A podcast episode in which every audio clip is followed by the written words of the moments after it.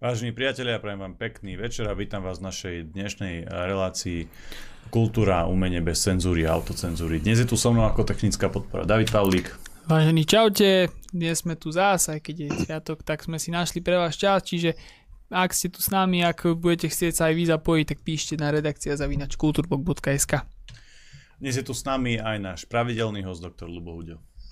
Dobrý večer. Spomínaná naša relácia o kultúre a umení je aj o odvahe odmietať názorový diktát. Dnes teda znova Miška nemohla, tak som ju zastúpil ja. Verím teda, že mužská časť, výrazná výrazná časť tej mužskej diváckej základne je asi smutná, ale budete to musieť vydržať dnes aj so mnou, ale verím tomu, že Miška sa čoskoro znova do relácií vráti a že nabehne tak ako doteraz. Dobre, David, viem, že ty si mal včera zaujímavú návštevu pracovnú absolvoval si ju so mnou a boli sme u jedného, povedal by som, že už známeho lekára, ktorý, ktorý je aj politicky aktívny a určite bude z toho veľmi zaujímavý rozhovor, vážení priatelia. Ale David by mohol povedať niečo k tomu viac. Bude to podobného formátu, ako si vlastne urobil s Danielom Landom a akurát neviem, že kedy to dáme von, možno sa mi to podarí aj zajtra, a ak nie zajtra, tak určite behom týždňa to bude. Do konca týždňa by to malo byť von. Tak, tak. Iba spomeniem, že sme sa rozprávali predovšetkým, samozrejme, keďže je to lekár, ktorý je v prvej línii, tak o covide, o tých rôznych opatreniach, takže určite to bude podnetné a zaujímavé. Lubo, ty máš nové čo? Čo si zažil, čo ťa teraz zaujalo? Najmä čo sa týka tej kultúry a umenia, aby sme to držali v súvislostiach našej relácie.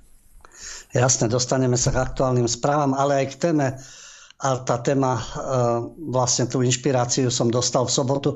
My sme sa v piatok rozprávali a v sobotu, ako som avizoval, že si urobím výlet na mohylu mm. Milana Rastislava Štefánika, tak e, som navštívila jeho rodný dom v Košariskách, potom mohylu, potom Čachtický hrad a vlastne to boli aj také momenty, keď máme tých našich veľkých dejateľov a veľké osobnosti a súvisí to s tým, že máte niekde sochu, niekde pamätnú tabuľu, niekde nejakú bustu a podobne a je to umelecký výtvor a zároveň je to aj odkaz k histórii, k osobnostiam a vypoveda to aj o kultúre národa a jeho histórii. Takže aj to bola motivácia vlastne, že dnes sa budeme rozprávať o sochách, ale nebojte sa, nebude to nudné. Bude sa to týkať aj u nás, čo sa dialo ten, kto je, dajme tomu, skôr narodený, tak zažil aj na vlastnej koži, čo sa deje so sochami, keď sa menia systémy a závisí to, súvisí to s ideológiou, s politikou. V tedajšie osobnosti, dnes už nie sú osobnosti, sú nové osobnosti. Niektorí sú trvalí, v určitej dobe zaznávaní, potom zase vlastne sa im venuje pozornosť. No a budeme sa rozprávať aj o tom búraní svoch, lebo vzniklo to v podstate teraz v posledných rokoch a, v rámci západu a v rámci uh, tých teórií o rasizme a Black Lives Matter. Takže toto bude naša nosná téma. Ale ja som na Slovensku teda ten e, posledný trend nejak extra nezaznamenal, myslím, e, trend búrania soch. Akurát viem, že bol pospriovaný e, nejaký, nejaká pamätná tabula Andrea Hlinko alebo jeho busta v Bratislave, myslím, nie? Lebo... Áno, áno, v Ružinové v parku je pamätník Andreja Hlinku a to už tradične, keď sa nemajú kde vyvršiť anarchisti a niekde si e, nakreslíte svoje Ačka, ten svoj boj e, proti tzv. fašizmu, lebo sami predstavujú, je to presne podľa toho esla, dnešní antifašisti sú zajtrajší fašisti. No tak čo si vyberú? Tak jasné, že si vyberú Andreja Hlinku, pretože to v, tými, v tých hlavičkách sa spája Hlinková garda, druhá svetová vojna a rôzne tieto udalosti, hoci Andrej Hlinka zomrel predtým, ale to je taká, taká možnosť ísť, posprejovať to, napísať vulgárnosti, sprostotu, Roma Lives Matter a podobne. Takže tam si to dovolia, pochopiteľne. A tam sa to prejde takým, dá sa povedať, mlčaním, lebo vieme, kto pracuje v novinách a kto ovplyvňuje spoločenský život a podobne. Keby sa to týkalo iných pamätníkov, pamätných tabuľ, ale k tomu sa dostaneme, ako vlastne, e, ako je to v Bratislave, a nielen v Bratislave, a aj v iných častiach Slovenska, tak e, toto, to si, ako si povedal, to na Slovensku nejako neregistruješ, ale súvisí to s tým, čo bolo pred novembrom, aké sochy boli pred novembrom, teraz aké sú a takisto vždy to súvisí s, tým, s tou politickou situáciou. Ja som a vypoveda to, samozrejme. Vypoveda to o histórii a e, vypoveda to aj o tom e, duchu národa, by som povedal, povedomí a podobne. Ja som si spomenul vlastne na našu známu e, dvojičku tých pseudoumelcov Kalmusa a Lorenca. Oni predsa napadali tiež rôzne pamätníky, pomníky, pamätné tabule, pretože tie sa nemôžu brániť a oni sa na nich takto vyvršili, ale môžeme ich tieto aktivity vnímať v rámci toho trendu, toho cancel culture? Myslím si, že ehm, chlapci vlastne, alebo chlapci, to sú dospelí muži, nejde len o tie pamätníky. Jasné, že môžu mať výhrady aj k určitému režimu, k určitým symbolom, pochopiteľne, a môžu to dávať najavo, veď majú svoju slobodu prejavu. Ide o to, že ehm, tým pádom vyvolávajú samozrejme aj protireakciu. Niekedy aj fyzické útoky, niekedy aj trestné oznámenia, škodu, ktorú napáchajú. A v tom trende vlastne, ktorý nastal, tak jasné, že tá minulosť je kruto odsudzovaná, už nech bola, aká bola. A v tej súčasnosti vlastne ten ich protest, to je ako, ako keby boli chránené zvieratka. Lebo keď chceli vyjadriť protest, mali to vo vtedajšom režime hm. vyjadriť, respektíve e, Kalmus je myslím starší, to mohol vtedy vyjadriť a vtedy by to malo aj svoju váhu. Ale teraz by som povedal, že je to show, exibícia, keby išlo nejakých iných ľudí.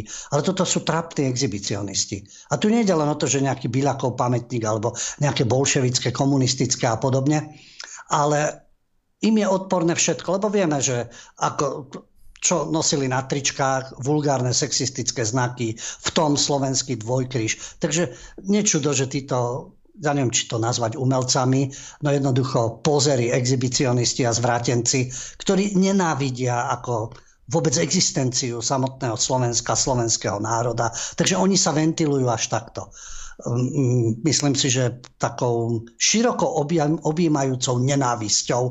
Nechápem, že prečo smrdia tu, prečo tu žijú, len aby provokovali. Myslím, že ten jeden už sklapol a ten druhý, čo sa váľa v tej vode a tam sa hrá na autičko a nedávno zase bol, myslím, pri soche Dubčeka a tam zase robil nejaký škandál. No ale myslím si, že hlavná motivácia je upútať na seba pozornosť. Asi plastickou operáciou. Nie keby bol baba, tak si robí nejaké selfie, dá si upraviť spraviť hrudník alebo pery, alebo nejak sa vylepší, vytunuje sa a môže pozovať a radiť, ja neviem, aké kabelky striedať a ak sa zmaľovať a byť kvázi vtipná. No a v tomto prípade jemu to už nepomôže Kalmusovi a Lorenz, myslím, bol ten druhý, tak ako treba exhibovať iným spôsobom.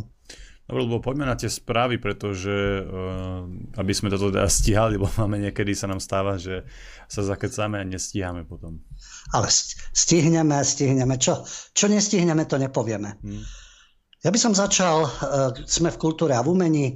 Jasné, že hudobne má každý rôzny vkus a vždy je to subjektívne, ale prečo si nevypočuť aj o rôznych štýloch hudby. Dnes budeme mať aj rokovú hudbu, aj repovú, aj spisovateľa knihu. Ale začníme, čo pre mňa je veľmi zaujímavé, pre súčasníkov možno nie, ale e, nazval by som to starých rockerov alebo starých metalistov od 80 rokov, keď skupina Metallica patrí medzi najslavnejšie heavy metalové skupiny sveta. Teraz už oslavuje 40 rokov od svojho vzniku. Hrajú od 81. Pubertálni chlapci až des teda pozrelých dospelých mužov a stárnúcich chlapov dokonca jeden ich album, čo je takisto nadčasové Master of Puppets, Vládca bábok. A to je úplne symbolické aj prednešok. Tí, ktorí sa zaujímajú o túto, o túto hudbu, pamätajú si obal, kde sú kríže, biele kríže. Od nich vedú nitky a hore sú nejaké ruky. A je to presne o tej manipulácii. Posielate niekoho na smrť, niekým manipulujete, vyrábate atmosféru okolo toho. A oni v tých skladbách na vládcový bábok, môžeme si dosadiť, to je vládca bábok. Už to zaváňa však konšpiráciou. Kto by bol tým vládcom však? Kto vláda? A oni si tam podávajú aj pokiaľ ide o farmaceutické firmy, zbrojárske firmy, takisto otázka fanatickej viery a tá manipulácia ľuďmi, ktorá dokáže teda e, prísť až do štádia rôznych obetí. A tí ľudia sa obetujú alebo klesnú na to dno pre záujmy iných, ale aj z vlastnej slabosti, lebo stávajú sa tými bábkami tak ten album zaradila kongresová knižnica do Národného registra nahrávok ako prvú metalovú nahrávku v histórii. Ale čo je zaujímavé na tomto, práve preto, že sa budeme rozprávať aj o sochách a v rôznom období. koho uznávali za Prvej republiky Československej, kto za slovenského štátu, kto za komunistického režimu, kto teraz. A tá doba sa vždy menila. Skutočne človek v určitej dobe si povie, toto sa nezmení, toto tu bude väčšine, toto tu bude trvať. Či sa ja dožijem niečoho iného však.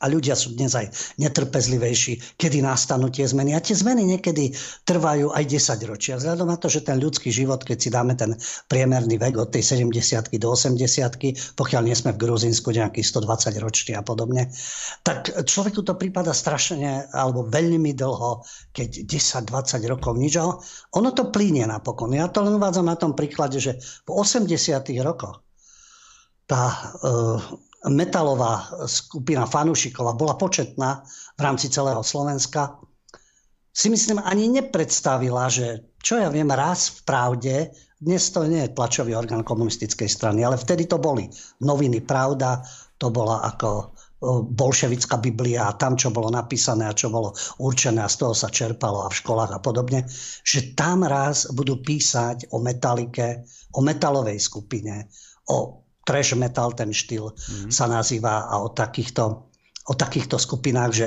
niekedy v pravde v budúcnosti niečo také bude. No už je. Tentokrát v pravde naozaj venovali článok tomu, že má Metallica 40 rokov. Dobre, nie je už tento režim.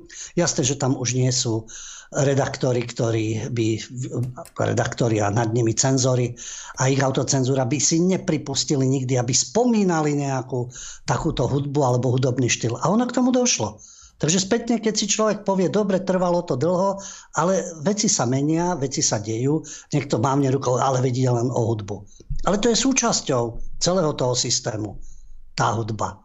Či je to vzdelávanie, či je to kultúra, či je to manipulovanie masami a podobne dostaneme sa aj takýmto vyjadreniam veľmi aktuálnym a v inom hudobnom štýle, tak to mi len tak naznačuje tú situáciu, že veci sa môžu zmeniť a to, čo sa vám zdá v danej dobe nepredstaviteľné, tak v budúcnosti môže nastať a ešte sa toho aj dožijete. Ale aj naopak. To, čo sa vám zdalo zvrátené, absurdné, skutočne až na hranici idiotizmu, sa môže stávať normou. Takže veci sú, by som povedal, aj také, aj také. Jedna z nepríjemných udalostí alebo tragédií, a súvisí to práve s tou situáciou spoločenskou, je smrť speváčky, metalovej speváčky Andrej Haugen, pôvodne za Slobodná Andrea Meyer, pretože sa stala obeťou teroristu Lukostrelca v Norsku. Hmm. Tí, ktorí sa zaujímajú o túto hudbu, vedia, čo je skupina Cradle of Fields alebo Satyricon a opäť ide o metalové žánre.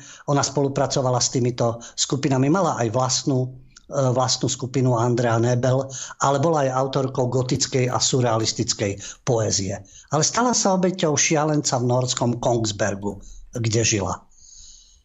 Tam sa človek menom no, e, bytosť Espen Andersen Bráten zobral si luk a šíp a začal strieľať po uliciach. V nákupnom centre, po uliciach. E, skončil teraz na psychiatrii, náhodne si vyberal ľudí, úplne náhodne. Zabil 4 ženy, jedného muža vo veku od 50 do 70 rokov, ďalších troch, troch zranil. E, tento útočník, 37-ročný bráten, dánska matka, norský otec v Konsbergu žil dlho a útočil teda týmto lukom, ale vyhlásil, že on prestúpil na islamskú vieru. Norská policia, keď dostali ho teda samozrejme, a je obvinený z vraždy piatich ľudí. A tvrdí, že on ten obrad na islamskú vieru nebral vážne. To už sme zvyknutí, e, len ono to potom vyznieva paradoxne. Ktokoľvek spácha nejaký teroristický čin a má to blízko k tomu, že sa buď oháňa islamskou vierou, je islamský fanatik, alebo sa zaoberal um, týmto náboženstvom a sklzol do teroristických pozícií, sa potom vždy zdôrazne, ale veď on má psychické e, problémy a psychicky narušený. Ono to potom je asi naopak, že e, kto je islamista, je psychicky narušený, alebo kto je psychicky narušený, tak má blízko k islamu. No určite už počujem o hanobení rasy národa a presvedčenia, skôr presvedčenia, ale stále zaznieva tá ich argumentácia, že ale veď to bol blázon. No, podľa vyšetrovania policie oficiálne, a to vieme, že v škandinávskych krajinách oficiálne je akýkoľvek náznak toho, že pácha niečo, tzv. menšina, um, imigranti, azilanti, to sa hneď zaváňa rasizmom a samozrejme, že tie štatistiky sa buď skresľujú, neuverejňujú, alebo sa klame. No aj teraz policia tvrdí, že útok súvisel so zlým duševným stavom, tak to uviedli aj norské noviny. Tej metalovej speváčke to už nepomôže. Ale norská tajná služba, PST majú takú tajnú službu, tvrdí však ale, že útok nesie znaky teroristického činu. A tento Dán, ktorý žil teda v tomto norskom meste, sa prihlásil k islamskej viere na videu pred niekoľkými rokmi. Aj policia tvrdí, že mala poznatky o radikalizácii podozrivého. Sám ohlásil, že konvertoval k islamu a údajne sú pochybnosti, že to len ohlásil, ale nestalo sa tak preto, že nedodržiaval pravidlá a prikázania, ktoré sú typické pre islam nemusel pochopiteľne dodržiavať, ale čo ho na tej viere nadchlo a čo viedlo k tomu, že si pobehoval s lukom a šípom a strieľal okolo seba. Už v 2015 15 o ňom vedeli. Vtedy tajná služba Norská PST. Už vtedy sa domnievali, že môže podniknúť určité útoky za použitia jednoduchých zbraní. No tak vybral si luk a šíp a na jednej strane tu sú prenasledovaní ľudia za to, že niečo napíšu, že povedia skutočné fakty a informácie, ale ktoré nevyhovujú súčasnej demagogii a propagande a už sa po nich ide. A evidentne nebezpečný magor si môže voľne žiť, až kým niečo nespácha. Na jeho práva sa nesiahne. Vie sa od 2015. že buď e, niečo spácha, hlási sa k islamu, či je duševne chorý alebo nie. Tam sa preventívne neurobi nič. Ale stačí, že keď má niekto tričko, nejaký názor, určite bude z neho potom nejaký extrémista. Toto je extrémizmus a ešte krížený psychopatiou. A nečudo, že sa hlási k niečomu takému, ako, ako mu, k čomu sa teda hlásil. Publicista František Roček písal aj o tomto prípade ako moslimskom konvertitovi a kriminálnikovi, pretože okrem tej radikalizácie bol už známy aj inými incidentami. Už v 2020, teda pred rokom, prišiel do domu svojho otca ozbrojený revolverom a vyhrážal sa obyvateľom. Bol odsudený za lúpež, zadržanie marihuány, predtým mal rôzne trestné činy aj v záznamoch a z predchádzajúcich rokov. No a dospelo to do štádia, že sa prechádzal po uliciach a strieľal šipy na nevinných okolo idúcich. A Okrem toho ďalšia umelkyňa, Hanna Englundová, tá sa zaoberala e, keramikou a tá zomrela priamo vo svojom dome, bola zasiahnutá šípom. Tým útokom došlo 3 roky potom, čo Braten nahrával to varovné video, v ktorom sa nazval poslom a vyhlásil, vydávam svedectvo, že som moslim. No, tak to tiež svedčí o tej situácii, v akej žijeme, čo všetko je tolerované. Lebo nebodaj by bol norský vlastenec, Patriot, majú také oddiely, Odinovi vojaci, ktorí sa snažia chrániť Norsko a jeho obyvateľstvo Norov. Nor, nie tých, čo majú norské občianstvo. Lebo myslím, že robili Lebo... aj také tie hliadky nie? v uliciach, v tých gigantských štvrtiach a tak ďalej. Áno, niečo na spôsob domobrany, keďže policia nielenže zlyháva, ale ani nemôže, lebo hneď je obvinená z rasizmu. Také Todové a Hanzelové by im to hneď naložili, plus nejakí politici, ale progresívci a tento spolok. Takže policia má zviazané ruky. Jasné, že títo aktivisti a norskí vlastenci, to sú tí extrémisti, to je to nebezpečenstvo. Nevšimol som si nejaký prípad, že by Odinovi vojaci nejakú rodinu zapálili alebo zničili nejaký objekt alebo niekoho zabili a podobne. Ale tuto psychopat ktorý sa označí za moslima a strieľa si po uliciach. To je problém. A navyše, keď sa dopredu vie o ňom. A zbranie, a trávička, teraz už zase vyskočia trávička, že to je ojedinelý prípad. Ide o tú kombináciu, čo všetko v tej hlave ten psycho už mal a čo všetko sa spája s tým. A takisto môžete byť demagogické prať. No jasné, islam, trávička, pozrite sa, čo to v ňom vytváralo. A to je len na ten spôsob, ako sa u nás vytvára, nielen u nás, aj v iných médiách a v súvislosti aj s kultúrou a umením tie, tie rozostrašné príbehy o extrémizme a nebezpečenstve a holokauste. Tu sa pozrite na súčasnosť, čo sa deje s lukom a šipom, kto sa prechádza po ulici. Nie popierači holokaustu a podobne. No, prejdeme teda k tomu, v čom vlastne žijeme. A to je spisovateľ Douglas Kirmary, to je britský spisovateľ. aj novinár, aj politický komentátor. Pracoval aj ako editor, alebo spolupracuje ako editor britského politického a kultúrneho časopisu The Spectator. A tento autor napísal viacero kníh a jednou z tých kníh je Šialenstvo davov. Šialenstvo davov, ktoré má pokračovanie pohlavie, rasa a identita.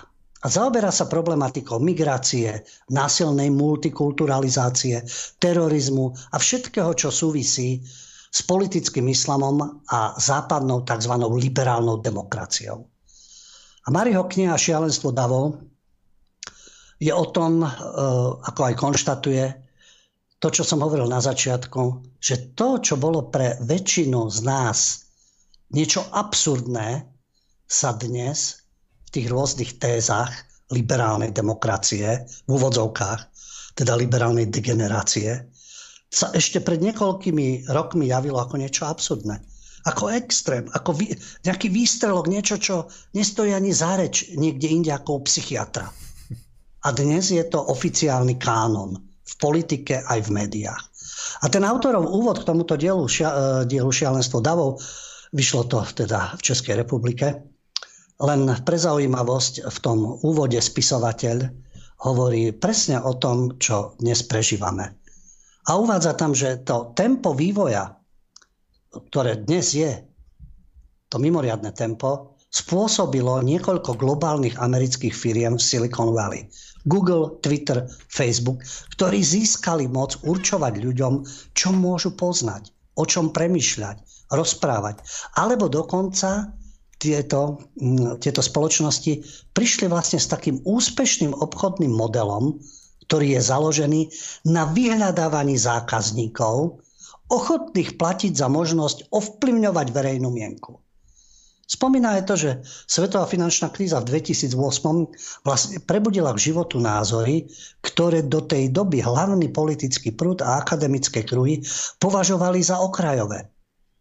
A to sú rôzne odnože zmetených extremistických predstav.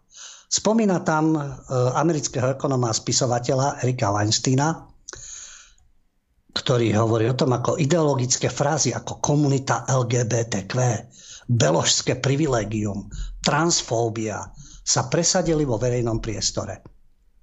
A dnešní mileniáli, čiže dnešná mladá generácia, sa považuje za akúsi avantgardu prebudených. Woke sú prebudení, a touto, týmito frázami sa honosia, aby vlastne vyriešili akýsi tisícročný civilizačný útlak v západných dejinách. Ako hovorí aj Mári, nič proti týmto myšlienkám alebo týmto koncepciám, ale je nezodpovedné s takou samozrejmosťou sa opierať o nejaké nedokázané tézy neoverených humanitných odborov, ktoré majú za sebou len krátku dobu. Pred desiatimi rokmi by nikoho nenapadlo obhajovať manželstva gejov. Dokonca Stonewall, to je organizácia za práva homosexuálov, nič také ani nežiadala. Pokiaľ sa z tejto požiadavky nestala akási hodnota súčasného pseudoliberalizmu. A všetci vieme, že si musíme dnes dávať pozor na jazyk. Mári to píše v tomto úvode. Pozor, stačí sa len ľahko, ľahko dotknúť na internete nejakej E, pripravenej míny a vybuchne rev. A tou minou sú slova určité, ktoré použijete a okamžite ste fanatik, homofób, sexista, mizogin, rasista, trans, transfób. A to sme len na začiatku. Ale potom Mári poukazuje na to, a mňa to preto aj oslovilo, lebo uh, súhlasím s týmto názorom a hovorím, že ten, kto provokuje toto násilie, to sú tí tzv. slušní ľudia, tí tzv. demokrati tí tzv. liberálkovia. Prečo? Aj Mari to píše. Ľudia napádaní z rasizmu odpovedia rasizmom. A hanobenie jedného pohľavia vyvolá hanobenie iného pohľavia. Po rokoch ponižovania sa väčšinové skupiny neudržia a oplatia to ostatným rovnakou mincov. Takže ten tlak, to znevažovanie väčšinového obyvateľstva, väčšinového národa a histórie vyvolá potom protitlak a, dôjde, a dochádza ku konfliktom a napätiu. Pričom tá druhá strana, ako my používame ten termín Libiotov a Liptardov, je presvedčená, že tí dezolati a tí ostatní a konšpirátori, extrémisti a tak ďalej a tak ďalej, že oni ich udupú, že sa ich zbavia, zlikvidujú a oni budú žiť v tom raji. A neuvedomujú si, že vyvolávajú konflikty a vyvolávajú občianskú vojnu. Aj s tými svojimi trápnymi frázami ala Havel humanitárne bombardovanie. Oni by humanitárne ľudí, kde si nastrkali, odstránili, zbavili občianských práv, trestne stíhali. A to, čo píše aj Mari, neuvedomujú si, že príde oplata, odplata rovnakým spôsobom, rovnakou mincov. No ale to je ich, povedal by som, eh, krátkozrakosť, historická. No a v tejto autocenzúre, my sme už spomínali Rolling Stones a Jagger, to už je prosystémový šašo, ako v 60. rokoch sa honosili, akí sú rebeli. Išlo o kšefty, o štetky, o drogy, váľanie sa v konzume. A dnes samozrejme takéto postavičky spracované sa už môžu len systému prisluhovať a plaziť sa. A takisto v rámci autocenzúry prišli s tým skladbu, ktorú hrajú od 71. Uh, Brown Sugar, čiže hnedý cukor. A vyšlo to na albume Sticky Fingers z roku 1971, teraz pod tlakom politickej korektnosti, ale oni sú už, si myslím, tak závodov a tak si môžu dovoliť, ale nie sú schopní ako Eric Clapton, ktorý vystupuje proti tomuto covidovému šialenstvu, aby sa oni niečo zastali. Jagger nie, ten je práve, že zaočkovať od rana do večera všetkých a, a všetko ostatné sú konšpirácie. No a teraz prišli s tým Rolling Stones, že z toho svojho koncertného sedlistu, čiže zoznamu skladie po slovensky, vyradia túto skladbu Brown Sugar. Hrali ju pravidelne. To je jeden z najväčších hitov kapely. A prečo? No, skupinu by mohol niekto podozrievať z rasizmu, lebo v texte sú podľa niektorých kritikov sexualizované čierne ženy. Ale v tom texte sa spieva o otrokároch, ktorý, o otrokárovi, ktorý v noci bičuje ženy. Alebo o otrokárskych lodiach, o bavlníkových plantážach. Takže očividne v negatívnom, kritickom kontexte. To no ale v rámci... Túto piesň sme spomínali raz aj v rámci relácie Postupách pravdy a tam sme sa vlastne uh, divili nad tým, jak uh, sa to vnímanie posunulo, pretože vtedy v tých 70 rokoch to bolo vnímané práve ako kritika toho otrokárstva a tak ďalej, že on v podstate spieva o týchto negatívnych e, fenoménoch. Áno. Ale dnes je to už tak posunuté, že tá pieseň už nie je vnímaná ako kritika, ale že je to vnímané skôr ako proste tá sexualizácia, ako si to ty spomenul. No, tak, ale to je autocenzúra, oni sa toho zľakli, no sa to, aby e, vyhlasili, nie, vy nie ste normálni, o čom tu hovoríte, veď si prečítajte ten text a keď ste ho nepochopili, tak ste liptardi. Ale na to Mick Jagger nemá odvahu. Existuje aj silnejší výraz. Nemá na to odvahu ani celá tá kapela, lebo jednoducho sú to len konzumní a pozerskí šašovia. Týmto to potvrdili. A pozrieme sa na ďalšiu skupinu, kam to môže viesť, keď hovoríme o rôznych konšpiráciách a podobne. Skupina Deftones, kto pozná, je tam gitarista Stephen Carpenter, ktorý vyhlásil o sebe, že je vyznávač uh, plochej, uh, plochej planety Jednoducho tvrdí, že ak si myslíte, že žijete na rotujúcej, lietajúcej vesmírnej guli, tak ste v sekte.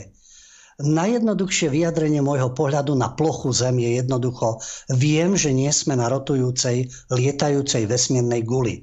Čo to vlastne je? A do akých hlbok to siaha, to všetko sa ešte musí objaviť a ľudia na týchto veciach pracujú. No je to jeho názor, že Zem je plocha. U nás máme jednu spevačku, ktorá to tvrdí, ich vec v poriadku, ale frontman, teda šéf skupiny, Čino e, Moreno, keď sa teda pýtali, že hm, tak čo ten váš, váš uh, gitarista, ako, to, ako, ako k tomu do, dospel, tak povedal. Poviem, že tá tráva má asi trochu čo dočinenia s jeho konšpiráciami a tým, no viete. A potom asi sedí doma a len si tak pozera na nejaké stránky a asi mu nepomáha, že je vyhulený a všetky tieto veci okolo. Ale mám pocit trochu, ako som už povedal, možno tá tráva tomu nepomáha, ale je paranoidný. No, to je tiež e, názor a na druhej strane si zase pozrime tí, ktorí poznáte kapelu Ministry, Jorgensen, to je veľký bojovník proti fašizmu, vyhulený dennodenne. Hovorí, denne si dá trávu a tak záleží od toho, že keď má vážne zdravotné problémy, depresie, to by človek bral. Ale on všade vidí v Amerike, uh, Amerikán mal taký album, kde je KKK, pričom Ku Klux Klan, Ku Klux Klan je bezvýznamná organizácia dnes v Spojených štátoch.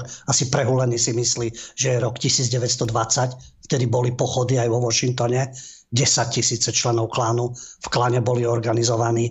Prezident mal, bol priaznivo naklonený klánu a vôbec tej atmosfére juhu. A dnes to tak nie je.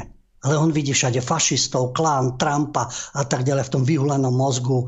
Samozrejme tú anarchiu a ten boj za sociálne práva, ale s dredmi na podiu a celý zhulený. Takže tam by tiež mohol byť problém. Nie len plocházem, ale blúznenie o nejakom fašizme a o sociálnej spravodlivosti a utlačaní čiernych ľudí, to môže byť tiež dôsledok vyhulené, vyhuleného mozgu.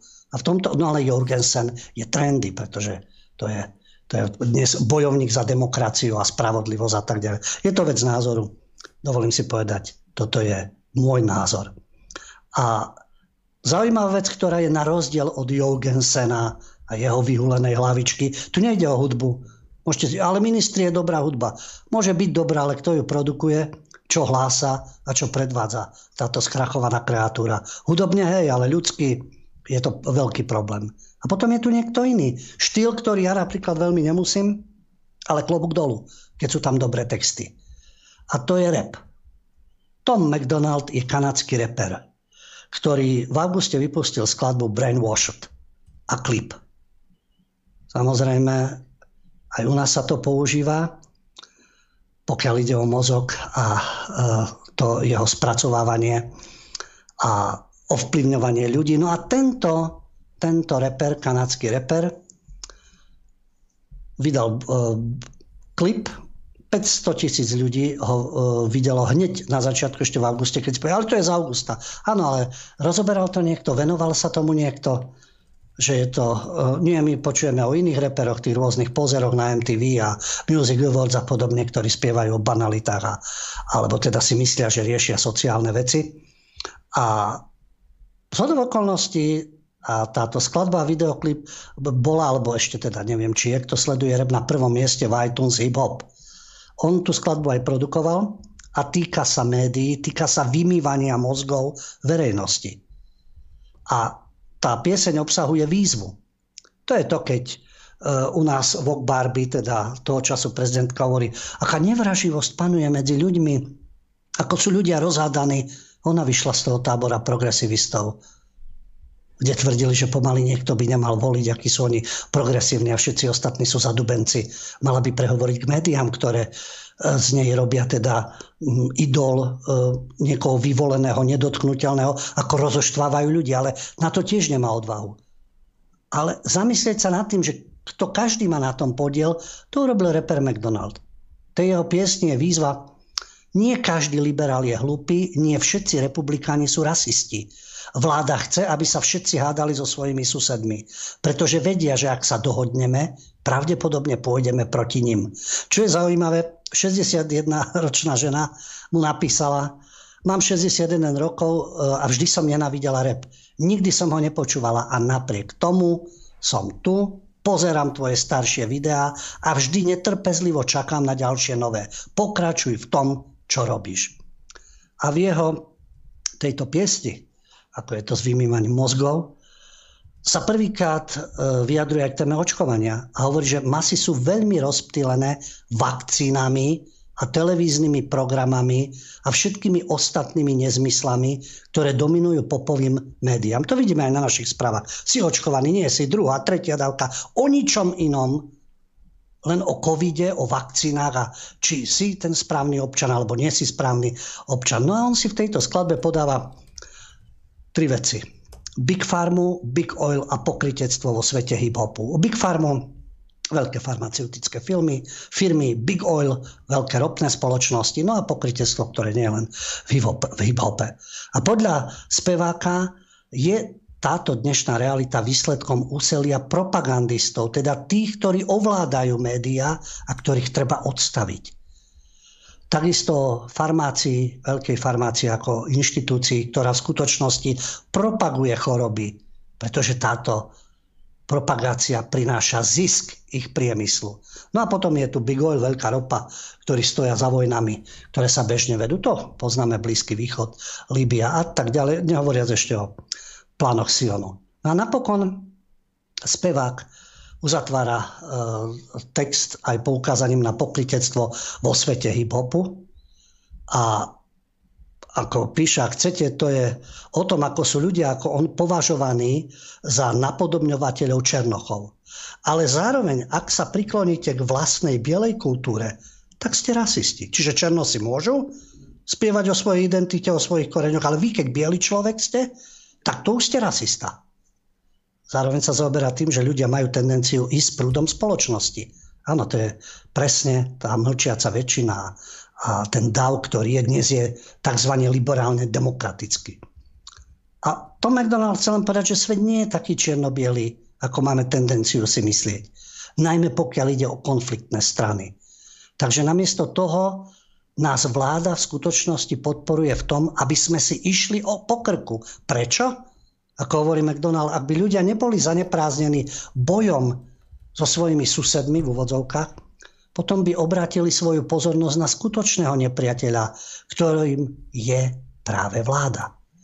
A samotný, v samotnom refréne reper si predstavuje masy, ktoré sa búria proti systému, ktoré si vyberajú slobodu namiesto toho, aby si nechali vymyť mozog.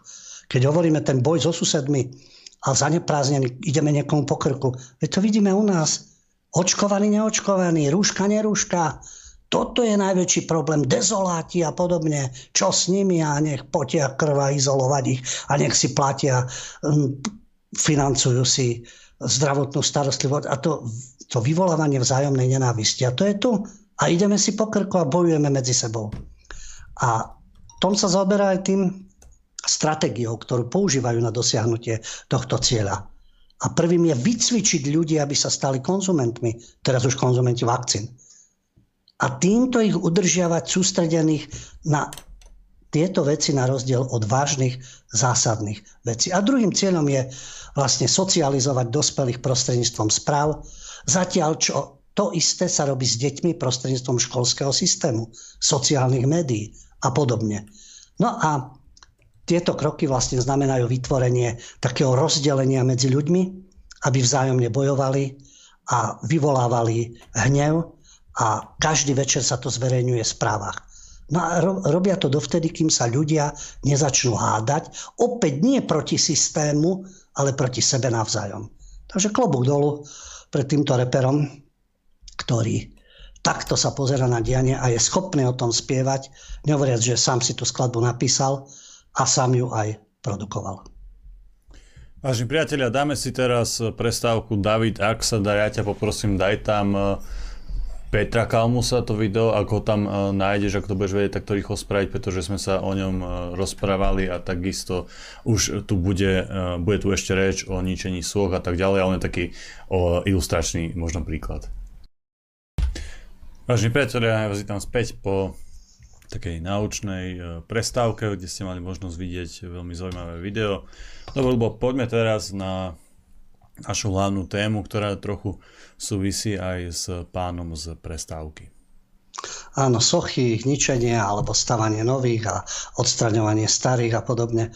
To, čo som spomínal na začiatku, e, pre mňa bolo takým podnetom práve návšteva Košarísk a Bre, Brezovej pod Bradlom a Mohyly a osoba Milana Rastislava Štefanika. V súvislosti s tým, že keď sa pozrieme v Bratislave, áno, máme ulicu, a máme sochu, je to pri Evrovej, na Pribinovej. A tam je ten Milan Rastislav Štefánik ako taký malý pilot a nad ním je troniaci symbol nie nášho národa, susedného národa. Lev, pretože lev nie je symbolom e, Slovenska, ani nebol nikdy v znakoch a podobne. Jeden z našich e, poslucháčov e, a divákov to zrejme zle pochopil, lebo v našej relácii, ktorá bola v piatok, ja som to hovoril o 28. oktobri, a hovoril som o tom, ako sa Tomáš Garik Masaryk vyjadroval o svojom pôvode, o Slovenčine, o budúcnosti slovenského národa. Nie pozitívne, skôr negatívne. No tento náš divák uviedol, že mám komplex s Čechov. Nemám ani zďaleka, pretože to spolu nesúvisí. Ja som to hovoril aj v tej relácii. Český národ je najbližší nám slovanský národ. Vychádzame teraz lepšie, ako keď sme spolu boli v jednej republike.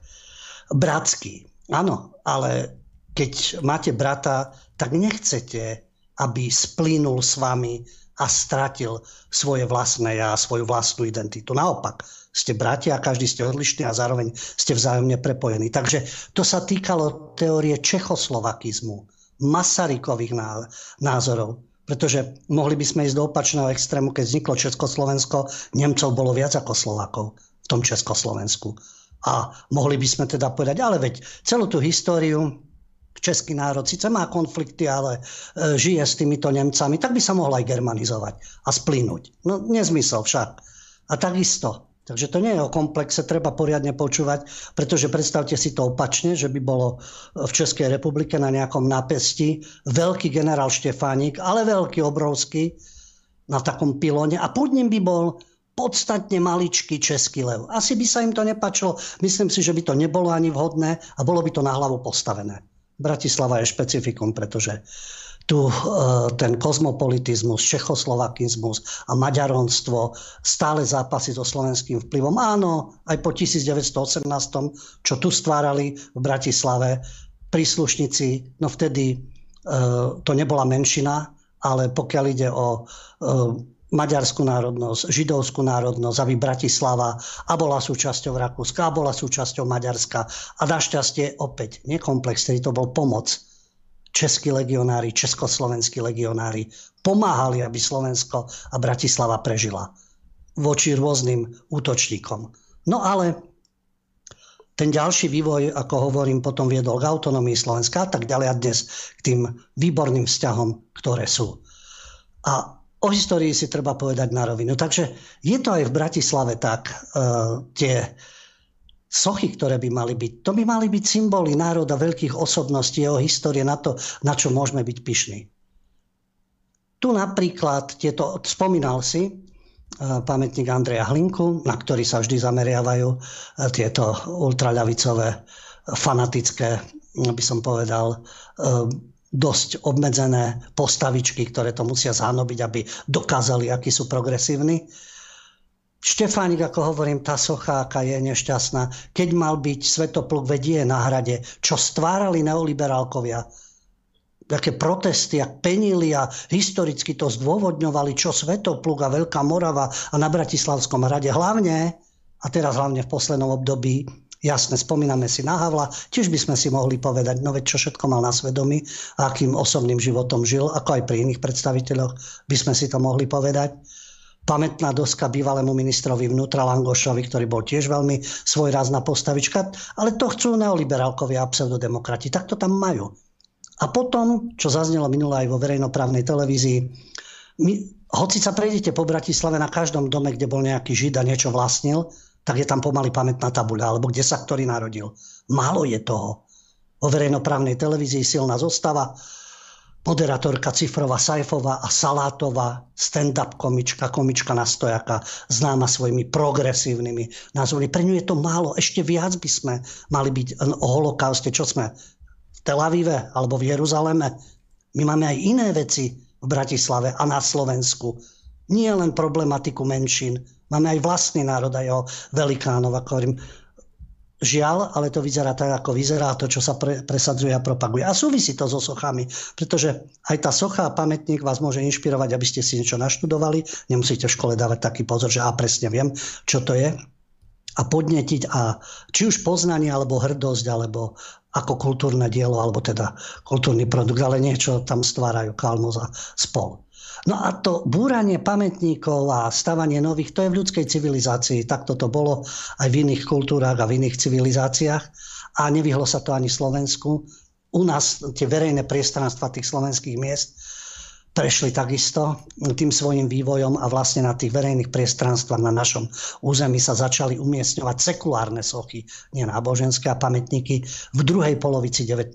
storočia. A vždy, keď prišlo nové štátne zriadenie alebo politický režim, tak sa zavádzali nové pamätníky, nové symboly na tých verejných priestranstvách.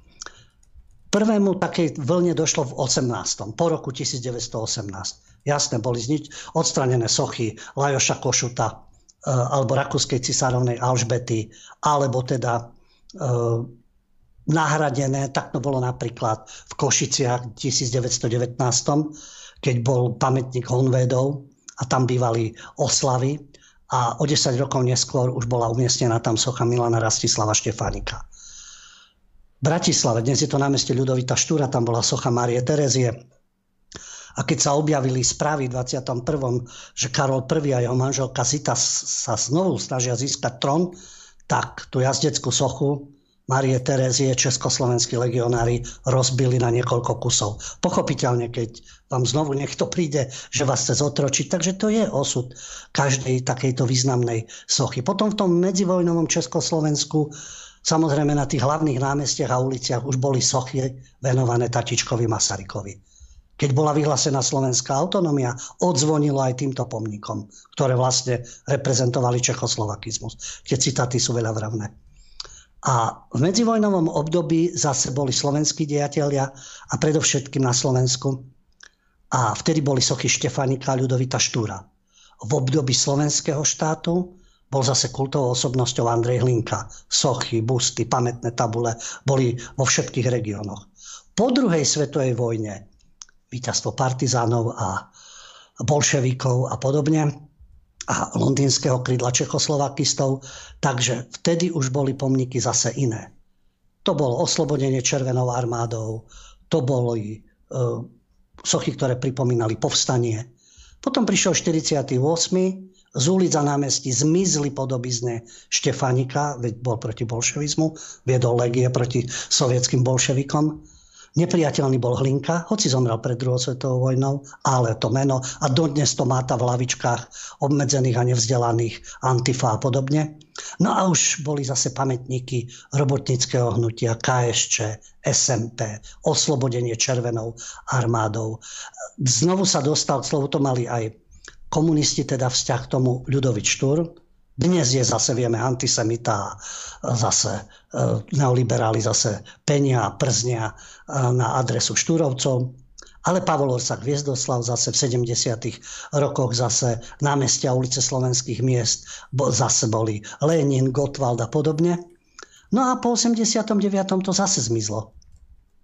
Tieto sochy týchto komunistických predstaviteľov hoci nie úplne, teraz sa napríklad Bratislavské staré mesto snaží, aby zmizla socha pri Leškovej ulici, to je pred úradom vlády. A tam je socha jedného zo zakladateľov komunistickej strany. A je to socha um, Čulena, Mareka Čulena. To bol jeden zo zakladateľov komunistického hnutia, fanatický bolševik. Po 48. bol v najvyšších orgánoch komunistickej strany. Bol povereníkom pre poľnohospodárstvo v 50. rokoch. Takže tvrdá nekompromisná kolektivizácia. Aj inde má sochy ešte, ale tie boli odstranené. No a pred úradom vlády tam tróni. Lebo nie je to také jednoduché, musí s tým súhlasiť ministerstvo vnútra, teraz sa s tým pohorávajú.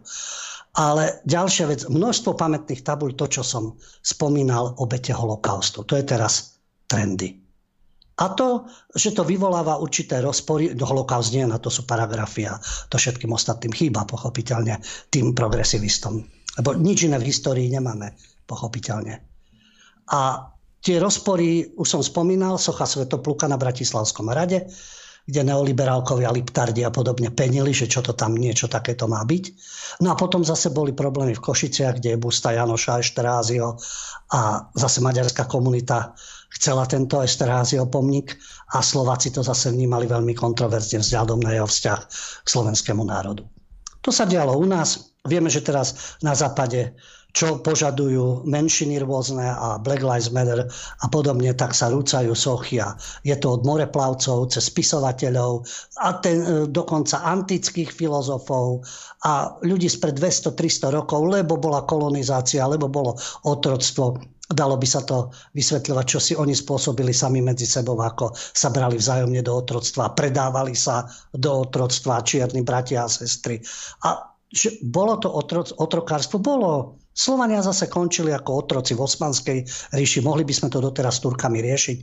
No, e, nepotrebujeme pamätníky Osmanskej ríše. Stačí, tak ako sa to robí na západe, že sa umožní ich príchod a oni si už postavia mešity a budú mať to svoje osmanské cítenie a to, ten svoj islamský fanatizmus. Ale dúfam, že na Slovensku k tomuto nedôjde.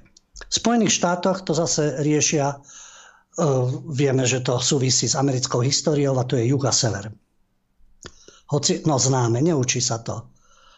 Osloboditeľ Černochov, Lincoln, pamätník vo Washingtone. Lincolnovi boli ukradnutí Černosy. On sa, to aj, on sa aj vyjadril. Tu išlo o ekonomické záujmy, tu išlo o ovládnutie juhu, tu išlo o vytvorenie Spojených štátov pod jedným vedením teda. A otrokárstvo bolo len zámienka. On sa aj vyjadril, ja som ten citát aj spomínal, že ak by sa naplnili tie ciele, ktoré sú, tak mu je úplne ukradnuté, čo bude s Černochmi. No dnes je to v inej rovine, pretože tá história sa prekrúca, takže teraz sa odstraňujú sochy konfederačných generálov. Pre juh to bola symbolika, tí ľudia bojovali, bojovali, tu nešlo len o otrokárstvo, oni bojovali o svoju pozíciu, o svoju slobodu, aby im nediktovali zo severu, aby im neurčovali, ako majú žiť. Nehovoriac o tom, čo nastávalo potom keď sa dostali Jenkiovia k moci, ako to čistili, čo páchali a zabíjali a podobne. A za spolupráci e, čiernych bratov a sestier.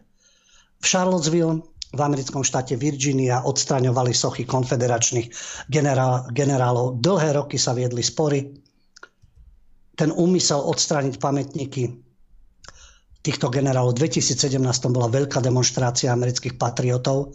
Jasné, že liberálkovia napísali, že to sú pravicoví extrémisti a vyznavači beložskej nadradenosti. No tak Black Lives Matter je, je organizácia o černovskej nadradenosti. A tí antifáci, ktorým tam asistujú, to je zase protibeložský rasizmus, ktorí sú tiež rôzneho povodu, alebo zmetení, alebo podobne.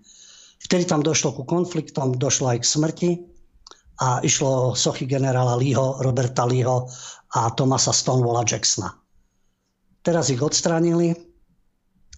Veľký škandál bol v súvislosti aj so sochami, keď vtedajší prezident Donald Trump povedal, že pri tom konflikte, ktorý tam nastal, patrioti a antifácia, Black Lives Matter, čiže černovskí rasisti, že na obidvoch stranách stoja dobrí ľudia, sa vyjadril nielen odsúdiť tých bielých Američanov, ktorí tam prišli brániť svoju históriu a teraz títo kazatelia novej histórie. Aj, aj. No, samozrejme, že nie, lebo pochopiteľne, že Black Lives Matter a Antifa sú posvetné organizácie a tie nahrávajú neoliberálom, liptardom a tzv. demokratickej strane Spojených štátoch. Teraz, keď sa odstraňovali sochy, hudba bola pritom, aktivisti, celé rodiny sa na to prišli pozrieť, prišlo aj niekoľko odporcov odstraňovania svôch, lenže tí majú problémov. V tom dave sú tí benčikovci, ktorí ich nafotia a posielajú do ich zamest- im zamestnávateľom, aby ich vyhodili z práce, že sú to fašisti, extrémisti, rasisti. Nikoho nevyhodia, keď je Black Lives Matter alebo keď je v Antifa. Možno, že nechodia do roboty, pochopiteľne. Z týchto, nepotrebujú chodiť do týchto, z týchto organizácií. Asi do, tých nikto nevyhadzuje z práce že sú extrémisti, neznášanlivci a vyvolávajú napätie. Opačnú stranu bielých patriotov, tých vyhodia ešte aj z reštauračnej siete alebo e, rýchleho občerstvenia, lebo sa zúčastnil na tej demonstrácii. Američania mali taký e, zákon, preto tie sochy tam boli, miestne zákony na ochranu vojnových pamätníkov. No ale miestni zákonodarcovia to zmenili. Len tak pre zaujímavosť, tá socha bolševického fanatika Mareka Čulena sa nesmie zatiaľ odstraniť, lebo to je pomník, ktorý má štatút vojnového hrobu. Neviem prečo, ale tak to je pred úradom vlády a preto ho nemožno odstrániť. Preto treba na to súhlas ministerstva vnútra. No ale poslanci za staré mesto za to bojujú. A tuto tiež bol taký zákon, miestni zákonodarcovia ho zmenili, že to sú vlastne ochrany vojnových pomníkov. A jasné, že tieto sochy boli označené, že sú symbolom belovskej nadradenosti a z tých stroskotaných plánov, za ktoré títo generáli bojovali. A teraz sa ničia všade sochy predstaviteľov konfederácie. Veď takto to bola, bola konfederácia a boli južanské štáty. Dokonca zákonodarcovia začali uh, rokovať už aj o odstranení z budovy kongresu predstaviteľov konfederácie, čo je súčasť americkej histórie. Krátkej, 200-ročnej, ale predsa. A kongres napokon, aj cez, napriek prezident, že prezident to vetoval, ešte teda Trump, schválili predpis, že ministerstvo obrany do troch rokov odstráni zo všetkých zariadení mená, symboly a pamätníky, ktoré pripomínajú činiteľ, predstaviteľov konfederácie. A nielen Charlottesville, ale aj v Richmonde, hlavné mesto amerického štátu Virginia, tam bola najväčšia konfederačná socha, ktorá v Spojených štátoch ešte stala, teda konfederačného generála Roberta Leeho. A Richmond bol hlavným mestom konfederácie. Tá socha tam bola 130 rokov. Samozrejme, že zase prišlo, prišiel dáv, ktorý tam jasal, spieval, skandoval, čie sú ulice, naše ulice, čo chceme, spravodlivosť, kedy ju chceme hneď. No a Black Lives Matter, jasné. No, jasné, že im leží v žalúdku generál Lee, pretože bol najúspešnejší južanský veliteľ. Bol veliteľom konfederačnej armády mal úspechy, až potom prišla tá porážka pri Gettysburgu v 1863. No a Lee mal plantáž s niekoľkomi desiatkami otrokov. Áno, bola taká doba, takto, takto to fungovalo. No ale teraz máme iné modly, oni teda majú, a to je George Floyd, Floyd George. George Floyd, ktorý zomrel pri policajnom zásahu, zhúlený, sfetovaný, v zlom zdravotnom stave, niekoľkokrát trestaný kriminálnik, je vzorom pre čiernych bratov a sestry. Toto je zaražajúce, veď bojujte za svoje práva. Fajn, a toto má byť vzor? Lebo zomrel pri policajnom zákroku, keby nebol v takom stave, akom bol, by nezomrel. Keby spolupracoval, by nezomrel. Keby nešiel s falošnou bankovkou, začínal nový život. Všetko si to protirečí. V Minneapolise 2021 Totiž to postavili pamätník na jeho počesť, veľká zdvihnutá pesť. No ale takisto v New Yorku, v Brooklyne, socha Georgia Floyda, černožského kriminálnika, ktorý má symbolizovať spravodlivosť pre Černochov. Keby nepáchali kriminalitu a spolupracovali, tak asi by to nebolo až také zle. Znovu to zopakujem a budem to opakovať majú právnikov, majú generálov, majú športovcov, majú hudobníkov, majú podnikateľov, mali, boli v Bielom dome. O čom tu, o akom systémovom rasizme tárajú? Niektorí černosi, ktorí majú odvahu a sú. Aj kongresmenky, aj reper, aj spevák. Napríklad spomínali sme ho, už dnes nie, ale spieval v skupine Bad Wolves. A bol v gangoch, prešiel všetkým možným černoch povedal, že neexistuje systémový rasizmus. Nezažil niečo také a nepridáva sa k tomu. A Black Lives Matter je čiste ideologická záležitosť, ktorá zavádza, klame a nemá to nič spoločné s realitou v Spojených štátoch. No ale pomník je v Brooklyne, niekto si dovolil ho počmarať čiernou farbou. Tuto keď antifáci sa v svojej degeneratívnosti vyšpinia na pamätník Andreja Hlinku, tak čo, čo si to zaslúži. No a tam, keď zase uh, ešte stále väčšinové obyvateľstvo Spojených štátov, ktoré teda ešte nie je postihnuté brainwashingom, vymývaním mozgov v duchu černovského rasizmu, čiernou farbou, dá názor, vyjadri svoj názor na sochu Georgia Floyda, tak vyriešili to tak, že tú sochu premiestnia do Manhattanu na námestie Union Square, kde minulý e, mesiac, už máme november, Takže v septembri bola súčasťou výstavy. A táto socha samozrejme e, bola poškodená, bolo tam aj logo, ktoré symbolizovalo bielých patriotov. Takže to, to je to vyvolávanie nenávisti. E, George Floyd bol v Minneapolise, kde teraz budú jeho sochy. A ďalšia vec, aká to bola osobnosť, v čom bola osobnosť nespolupracujúci asociál a kriminálnik. To je jedno, aký bol rúžovej pleti. Akejkoľvek. Ide o to, čo to bolo za človeka, respektíve za bytosť, ako sa správal a do akej miery si zaslúži pamätník, pomník všade, kade po Spojených štátoch. Či to je zámienka. Zámienka útočiť na bielých ľudí, pripisovať im pocit viny, oháňať sa rasizmom a vytlkať z toho výhody, respektíve umožniť politické pozície tým, ktorí sú dnes pri moci Bidenovci a títo pseudo demokrati a neoliberáli. No a na záver e, tie snahy sú, e, to nie je len o sochách, to pokračuje ďalej. Je to presne o tom, ako je slovenské porekadlo podaj prst a odtrhnutí celú ruku. Ide sa ďalej a ďalej. Americká hymna im prekáža. Tak každý africký štát má svoju hymnu, respektíve každá entita nejaká v ktorejkoľvek krajine, kde si vytvorila vlastný štát, má hymnu, ktorá súvisí s jej minulosťou a podobne. A čo tam bude dávať vsúky všetkých menšín? No nie, no americká hymna e, má byť nahradená. Časť aktivistov za práva Černochov, v Spojených štátoch nežijú len Černosi, tvoria 11%. Podľa médií máte dojem, podľa Hollywoodu, že tvoria 3 štvrte obyvateľov Spojených štátov ako keď už sme pri Hollywoode a polovičku ľudí tvoria homosexuáli a lesby. Podľa filmov, samozrejme.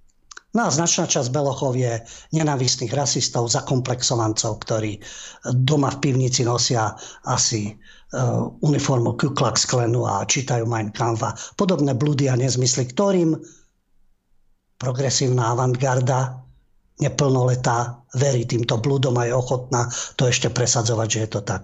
Takže títo aktivisti považujú americkú hymnu za rasistickú, pretože ju zložil právnik a amatérsky básnik Francis Kotky a inšpiráciou mu bola vlastne americká zastava, preto hviezdami posiatý prápor a dokonca na jeho pamätníku, opäť sme pri pamätníkoch, v San Francisku je totiž pamätník autora americkej hymny Scottakyho.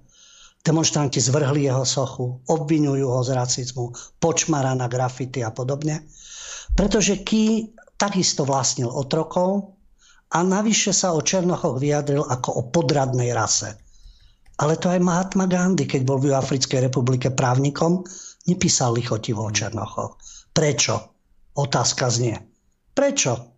Je to chyba Gandhiho, alebo písal to, čo okolo seba videl a vnímal Černochov veľmi svojrázne. Veď aj teraz sa tam burili, keď to mala byť socha Gandhi. A to bol Mahatma, veľký duch, humanista. To si nejako pre, protirečí. Kto vlastne vyhovuje čiernym bratom a sestram v tom ich černovskom rasizme. No a historik Daniel Walker a aktivista Kevin Powell chcú hymnu nahradiť nejakou piesňou, ktorá nebude zaťažená rasistickým dedictvom. Takže možno Američania, no predpokladám, že nie, ale v týchto bláznivých mozgoch um, idiokracie um, vznikol taký nápad, že ideálne by bola pieseň Johna Lennona Imagine ktorá spája všetkých ľudí. Veď pekná skladba, fajn, nech si to dajú za hymnu svojho hnutia alebo svojich aktivít, ale prečo by mala byť hymnou Spojených štátov, je teda veľmi zaražajúce. Alebo potom chcú hymnu Černochov, to je tá známa skladba, sme ju spomínali, nech v piesni zaznie každý hlas, ktorú v 1905 napísal černošský aktivista a spisovateľ Johnson na počas narodenia amerického prezidenta Abrahama Lincolna. Keď poznal jeho citát, ktorom sa vyjadroval e, k Černochom, asi by bol veľmi, ale veľmi prekvapený. A tie výzvy na zrušenie hymny zaznievajú pravidelne. Tam je totiž to e, v tretej slohe je hymny sa hovorí o otrokoch, ktorých, a nádenníkoch, ktorých nezachráni žiaden úkryt a podobne. No a to bola vlastne aj naražka na potrestanie otrokov, ktorí bojovali proti juhu. A tá tretia sloha sa na oficiálnych akciách ani nespieva. No tak má to svoju históriu, tak sa to v Spojených štátoch vyvíjalo, ale či má byť černovská hymna alebo Lenonová skladba Imagine, no keď sa dostanú k moci e, tieto, povedal by som, zvrátené progresívne kreatúry, tak je možné všetko. Nebuďme prekvapení, ak bude úplne iná hymna Spojených štátov, ale ešte stále tvoria Belosi v Spojených štátoch 68% obyvateľstva a myslím si, že po týchto testoch rôznych tejto kultúrnej pseudorevolúcie a cancel culture a politickej korektnosti sa zdvihne tá vlna odporu, ako píše Mari, a k takýmto pochybnostiam a predstavám nejakých aktivistov a černovských rasistov hádam nedvojde. Hádam, dúfajme. Dobre, vážení priatelia, dáme si teraz prestávku, po ktorej dáme priestor aj vám. Vážení priatelia, ja vás vítam v poslednej časti našej dnešnej relácie. Táto časť je venovaná vám a vašim otázkam. Volajte nám na číslo, ktoré David už zobrazil na obrazovke, ale poprosím vás, aby ste s nami komunikovali čo najviac vecne a stručne, aby sme dali priestor aj ďalším ľuďom. Takisto komunikujte s nami len cez telefón, choďte ďalej od notebooku, od počítača alebo od televízora. Takisto nám môžete písať e-maily na redakcia zavinač kulturblog.sk a ja sa k ním určite dostanem.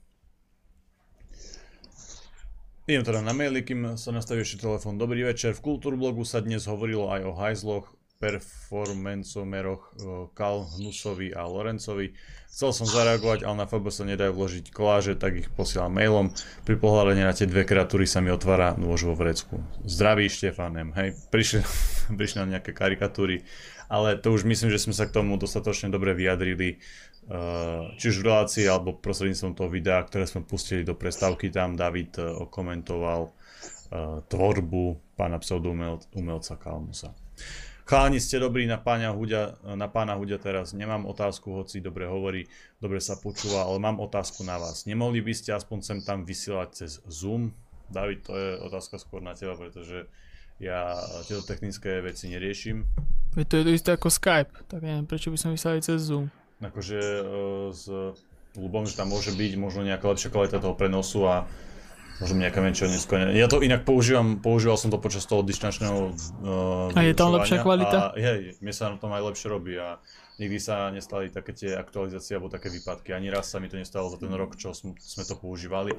Na druhej strane, ale možno bude, tr- možno bude zložité sa nejak zosúľadiť, nie? Ja neviem, ja som pozeral nejaké, nejaké testy toho Zoomu a mi to prišlo úplne rovnako ako Skype, aj čo sa zvuku týka, aj čo sa obrazu týka, tak môžete ma potom poopraviť, neviem. Takže Skype zatiaľ vyhovuje. Takže zatiaľ stávam pri Skype, pri Skype, dokým nás ešte viac nezradí ako doteraz. Tak, tak. Aký máte názor na Andreja Bána, na Evu Mosnákovú, Pavela Traubnera, Michala Havrana, Daniela Vraždu a Michala Karaková zabudnuté Slovensko? Ďakujem za odpoveď. Názor uh, Andrej Bán, Traubner, Havran a tak ďalej. To sú uh, dlhoročné figurky, ktoré aktívne pôsobia, majú veľký mediálny priestor, uh, na tej spoločenskej scéne zastupujú radikálne sionistické názory, slušne povedané. A hoci hovoria o demokracii, slušnosti, právach a tak ďalej, to je tá ich e, retorika. Ja osobne z nich mám dojem e, a hlavne Traubnera a Bana poznám od 90. rokov a Havran nastúpil teraz. To sú ľudia plní nenávistí, môžu o tom hovoriť, čo chcú. Nenávisti k všetkému slovenskému ako, keď mám výhrady a milujem určité prostredie alebo určitú svoju obec alebo etnikum, no tak usilujem sa tam niečo dokázať alebo teda zlepšiť postavenie alebo kultivovať, ale neviem prečo nenávisťou a zlobou a znevažovaním a vyťahovaním určitých zámienok a navyše ošetrený paragrafmi, pretože im nemožno vyčítať nič, oni zase môžu, a na tejto nenávisti to majú postavené. A tým, že tento systém, to čo sme hovorili potom, aké sochy boli po 89., kto bol uprednostňovaný, čo sa dnes presadzuje. A tým pádom môžu oni e, tými svojimi vystúpeniami urážať, znevažovať, torpedovať akékoľvek snahy o národné povedomie. Všetky naše tradície sú o ničom, všetky naši, naše osobnosti, rôzni dejatelia, aj s pozitívnymi, aj s negatívnymi. Takisto ako hovoríme o iných predstaviteľov, takisto ako sme hovorili o Masarykovi, aj negatívne, aj pozitívne. My nemáme nikoho podľa nich a môžeme za všetky zločiny, samozrejme týka sa to len ich obdobia a oni nás e, najradšej by mali stádo a vtedy je to stádo, keď nemá identitu, nemá povedomie, nemá hrdosť, nemá kultúrne zázemie a vnúcovanie cudzích okupačných Eh, či už teórií, ideológie, eh, rôznych osôb, nepoviem osobností a trestných oznámení, v tom bol Traubner priekopník, tak zničil napríklad týždenník zmenu v 90. rokoch, pôvodne študentský časopis to bol katedry žurnalistiky, novinári v 89. a písali vtedy hlava nehlava, ľavica, pravica, novodobí havloidi, starí komunisti, etnické skupiny, len v 90. rokoch to ešte nebolo tak, by som povedal, diktátorsky a tyransky ošetrené. No a už vtedy ďal, e, ďalšieho človeka, e, pán Šavel, ktorý vydával rôzne publikácie a takisto jeden časopis. No a títo ľudia z tejto vyvolenej obce ničili týchto ľudí, ničili, likvidovali, vláčili po súdoch, lebo už cítili, že toto je ich doba. No a títo havranoidi a banovci v tom úspešne pokračujú a lezú po školách, sú vo verejnoprávnych médiách a to je otrasné, okupujú ten priestor spoločenský a mediálny. Poďme na volajúceho, nech sa páči, počúvame, dobrý večer. Pekný večer. Dobrý, Jano Stisovce. Chcel by som vás pozdravujem na všetky, aj pána Hudia. A chcel by som povedať, že som si pozrel na aktualitách kus rozpravu medzi Tordovou mm-hmm. a tam bola ešte tá Dybáková a ešte taká ženská a nejaký chlap. No to sa nedalo počúvať, už nech na Daňa si spraví názor, kto chce, aký chce. Je novinár, je novinár, ale ale to, čo tam rozprávali, to bolo niečo, niečo neskutočné. A keď si pozriete im do očí, keď náber na tie oči, na tú Divákovú a Todovu, to až srší zlosť a nenávisť tých očí. mu sa nevraví, že zrkadlo, oči sú zrkadlom duše. Oni podľa mňa nie sú ľudské bytosti, sú síce nejaké bytosti, ale ľudské bytosti. Dobre, díky chlapi, majte sa, Ďakujem, sa. Veľmi pekne ďakujeme za telefonát, majte sa. Ja si myslím, že sú ľudské bytosti, ale také tie tradičné malé, duchom obmedzené, plné nenávisti. Dybákova, to je otázka karierizmu, Todova takisto. Ja tvrdím o týchto ľuďoch, aj o tých, či to je Hanzelová Kovačič, že keby sa narodili v takom období, že nenastáva žiadna zmena, tak ja som si istý, možno sa milím, škoda, že sa to nedá, ale možno by sa dalo nejako E, vytvoriť takú časovú slučku a zahrať sa na Matrix a podobne. Keby sa nezmenila doba a bola by tu určitá politická garnitúra aj so svojou ideológiou, tak všetci títo prestitúti, pózery a súčasné propagandistické figurky vám garantujem, že by boli členmi strany, boli by v tlačových orgánoch strany a v tej jednej jedinej televízii a robili by kariéru kariéru a boli by to kádrové rezervy, tak sa hovorilo voľa kedy určitým ľuďom, ktorých mala strana vytipovaných na dôležité posty a tí potom boli na tých najdôležitejších postoch. No a mali by tie výhody, že dostavili by sa na cesty do zahraničia, mali by valuty a myslím si, že tam nejaký charakter, názory, ideály by žiadne neboli. Poďme na ďalšieho z vás. Počúvame. Dobrý večer. Pekný večer. Dobrý večer vám tam do štúdia, Miro Borožal, Jazvoraj, Mudrosrač. E, keď som dneska počúval túto reláciu a počúval som, ako sa likvidujú tieto sochy, mám vážnu obavu, že raz e, niekde na námestí uvidím sochu aj samotného Matoviča, alebo Naďa, alebo uh, samotnú Čaputovú. A keďže som uh, akurát v Čechách, keďže jazdím s kamionom, uh, chcem sa opýtať Luba, že či by nemohol spomenúť aj, e, lebo celá relácia bola prakticky len o Amerike, a či by nemohol okomentovať aj nejakého novotného, ktorý sa zaslúžil za zrušenie sochy tu v Prahe. Dobre, veľmi pekne ďakujeme za otázku, majte sa. E, myslíte prezidenta Novotného, tak ako bol Zápotocký a potom bol, bol teda Novotný. Tak Novotný bol, on to dával aj najavo, e, pohrdal Maticou Slovenskou, mal ten šovinistický vzťah. Pričom mal byť ako komunista, internacionalista, bratstvo medzi národmi a spolupráca, ale voči Slovakom mal ostré výhrady a dával to pri každej príležitosti najavo. Takže v tomto prípade to bol zakomplexovaný český šovinista, ktorý, ako pri komunistovi nebudem hovoriť o národe, pretože to sa vymyká tomu, že by patril k nejakému národu, to je bolševik, takže to je úplne jedno. Ale voči nám teda bol riadne e, bol vyhranený a bolo to takto aj v praxi. Ale pokiaľ ste hovorili, že hlavne Amerike, no je tu relácia vo štvrtok, je tu poslanec e, v sobotu Miňo Mazurek. Takže tieto relácie, ktoré sa týkajú aj kultúry a umenia alebo po stopách pravdy sú viac menej e, zamerané aj na medzinárodnú scénu, na zahraničné udalosti a informácie, ktoré sú teda zo sveta. Tak bol, hovorili sme o vývoji na Slovensku, neviem, či ste počúvali, tie sochy, ktoré sa menili a Hlinka mohol byť, nemohol byť, Štefánik mohol byť, nemohol byť, potom zase komunistickí predstavitelia, teraz zase holokaust na každom kroku. Čiže hovorili sme o tom, ale aj ako k tomu pristupujú, aké ideologické dôvody majú dnes v Spojených štátoch, pokiaľ ide o sochy. Ale to sa týka aj Británie a, a ďalších západných krajín, kde nastáva táto uh, degenerácia. Ten uh, nie progresívny, ale regresívny vývoj. Poďme na posledného z vás. Dobrý večer, nech sa páči. Pekný večer. Dobrý večer, prajem radosť bytče. E, chcel by som sa opýtať pána Huďa k tým sochám. Jedna vec, že Štefániková socha bola celé to obdobie chránená alebo ju udržali v predmieri pri byči, čo bol veľký pokrok pre, pre toto okolie alebo odvaha, že to dokázali ustať. Neviem ešte kde na Slovensku, takže nie všetky sa e, zrušili.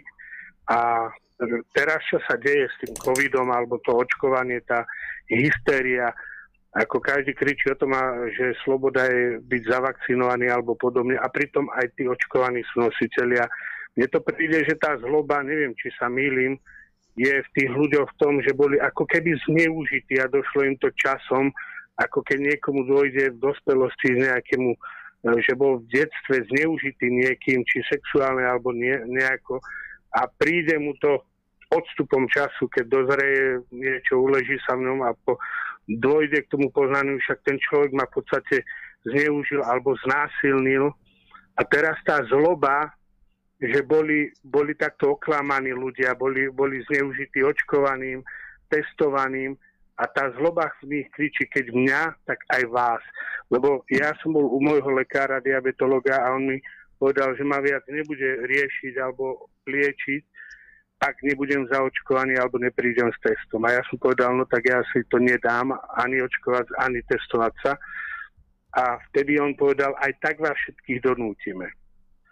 Takže to, to, to pre mňa tak evokovalo, že aj tak vás všetkých donútime, ako aj tak vás všetkých zlikvidujeme, alebo ja neviem, a vo mne taký odpor, no tak stratil som lekára, tak budem musieť hľadať niekoho iného.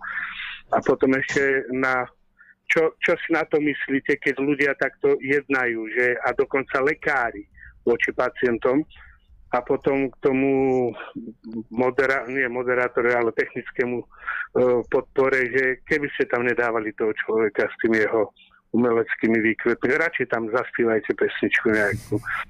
Lebo ten človek leze na net už pri pohľade. Nie to, nie to vidieť ešte, ešte takú stvoru na obrazovke. Dobre, ďakujem. Ďakujeme. Ďakujeme pekne, majte sa. Vaša skúsenosť je teda hrozná, že lekár klesne takto hlboko. Povedzme si, to je len potvrdenie toho, že vzdelaný človek teda má naučené vedomosti a v tom odbore môže byť odborník, ktorému sa venuje, ale ľudský to môže byť ubožiak. Totálny ľudský ubožiak, bez empatie, jasne on sa bude oháňať, ale jemu ide o zdravie ostatných. Diabetikovi povedať, že ho nebude liečiť. Na jednej strane, či má vôbec na to právo, po ľudskej stránke to je úplne ako môže on si povedať svoj názor a môže vám povedať, že robíte chybu a tak ďalej, ale rozhodnite sa sám. Ale s takýmto prístupom naopak by to mal, vy nás donútite. Nie, malo, teda dúfam, že bude taký systém, že takéhoto lekára my donútime, my myslím ako normálne uvažujúci ľudia, aby vrátil diplom. Respektíve systém bude nastavený tak, že po niečom takomto tento pseudolekár by mal vrátiť diplom a nemohol by robiť lekára. Môže robiť liečiteľa, ak teda bude niekto k nemu chodiť. Ale po takomto správaní a vyjadrení sa a prístupe k pacientovi, čo je to za lekára? Čo je to za ubožiaka? Keď boli prípady úplne opačné v rôznych vojnových konfliktoch a ten lekár ošetroval aj toho nepriateľského vojaka. Alebo toho nepriateľ hovoril, ja mám tu Hipokratovú prísahu, ja musím tomu človeku pomôcť. Ja viem, že je v cudzej uniforme, Ja viem, že možno sa vyzdravia a zase bude na nás strieľať alebo čo, ale ako lekár, a takisto by sme si povedali, že no tak máš zdravý rozum, veď ty liečiš nepriateľa, ktorý zase nás môže ohrozovať. V tom lekárovi sa to muselo odohrávať, ale pokiaľ viem, väčšina tých lekárov sa správala tak, že v prvom rade musím pomôcť. A v tomto prípade je čas mieru, relatívne, relatívne, hmm a takýmto prístupom, ako hovorím, ľudský ubožia, ktorý by mal vrátiť diplom a viac neliečiť. A navyše dalo by sa to, len oni vychádzajú z toho, viem, že keby ste boli, neviem, je to o, vždy je to o peniazoch. Aj v tejto ich liberálnej degenerácii to nie je o právach, ale o peniazoch. A keď má človek na dobrého právnika alebo právnika, ktorý by ho bol ochotný zastupovať, tak toho lekára roztrhá právne, si myslím, v tejto situácii, ktorá je a s tým, ako sa zachoval. Ale ten lekár si je vedomý asi, že vy nebudete mať za sebou nejakú právnickú skupinu alebo silného právnika. To si môže dovoliť koncerny alebo bohatí ľudia, že majú stádo právnikov a to za nich vyboxuje hocičo. Takže to je ako veľmi poučný prípad, ako vzdelaný človek môže byť totálnym ľudským dnom. Vážení priatelia, náš čas sme už naplnili, už sme vypli aj telefón a ja aj notebook. Veľmi pekne vám ďakujeme za vaše telefonáty a za všetky otázky, takisto vám ďakujem aj za vašu podporu a pozornosť. Dnes tu som bol v štúdiu ako technická podpora. David som Pavlik. rád, že všetko fungovalo, majte sa pekne. A takisto tu s nami dnes bol aj náš pravidelný host, doktor Lubo Huďo. Ďakujem chlapci za spoluprácu, vám vážení diváci za pozornosť a Počujeme sa a vidíme zase v piatoch po stopách pravdy. Príjemnú dobrú noc, do počutia, dovidenia. Vážení priatelia, ja sa rozlúčim tým môjim e, tradičným odkazom. Cvičte, športujte, študujte, vzdelávajte sa, vždy si overujte informácie a myslíte samostatne a kriticky overujte si mainstream, alternatívu a určite aj kultúrblok. Vážení priatelia, prajem vám dobrú noc.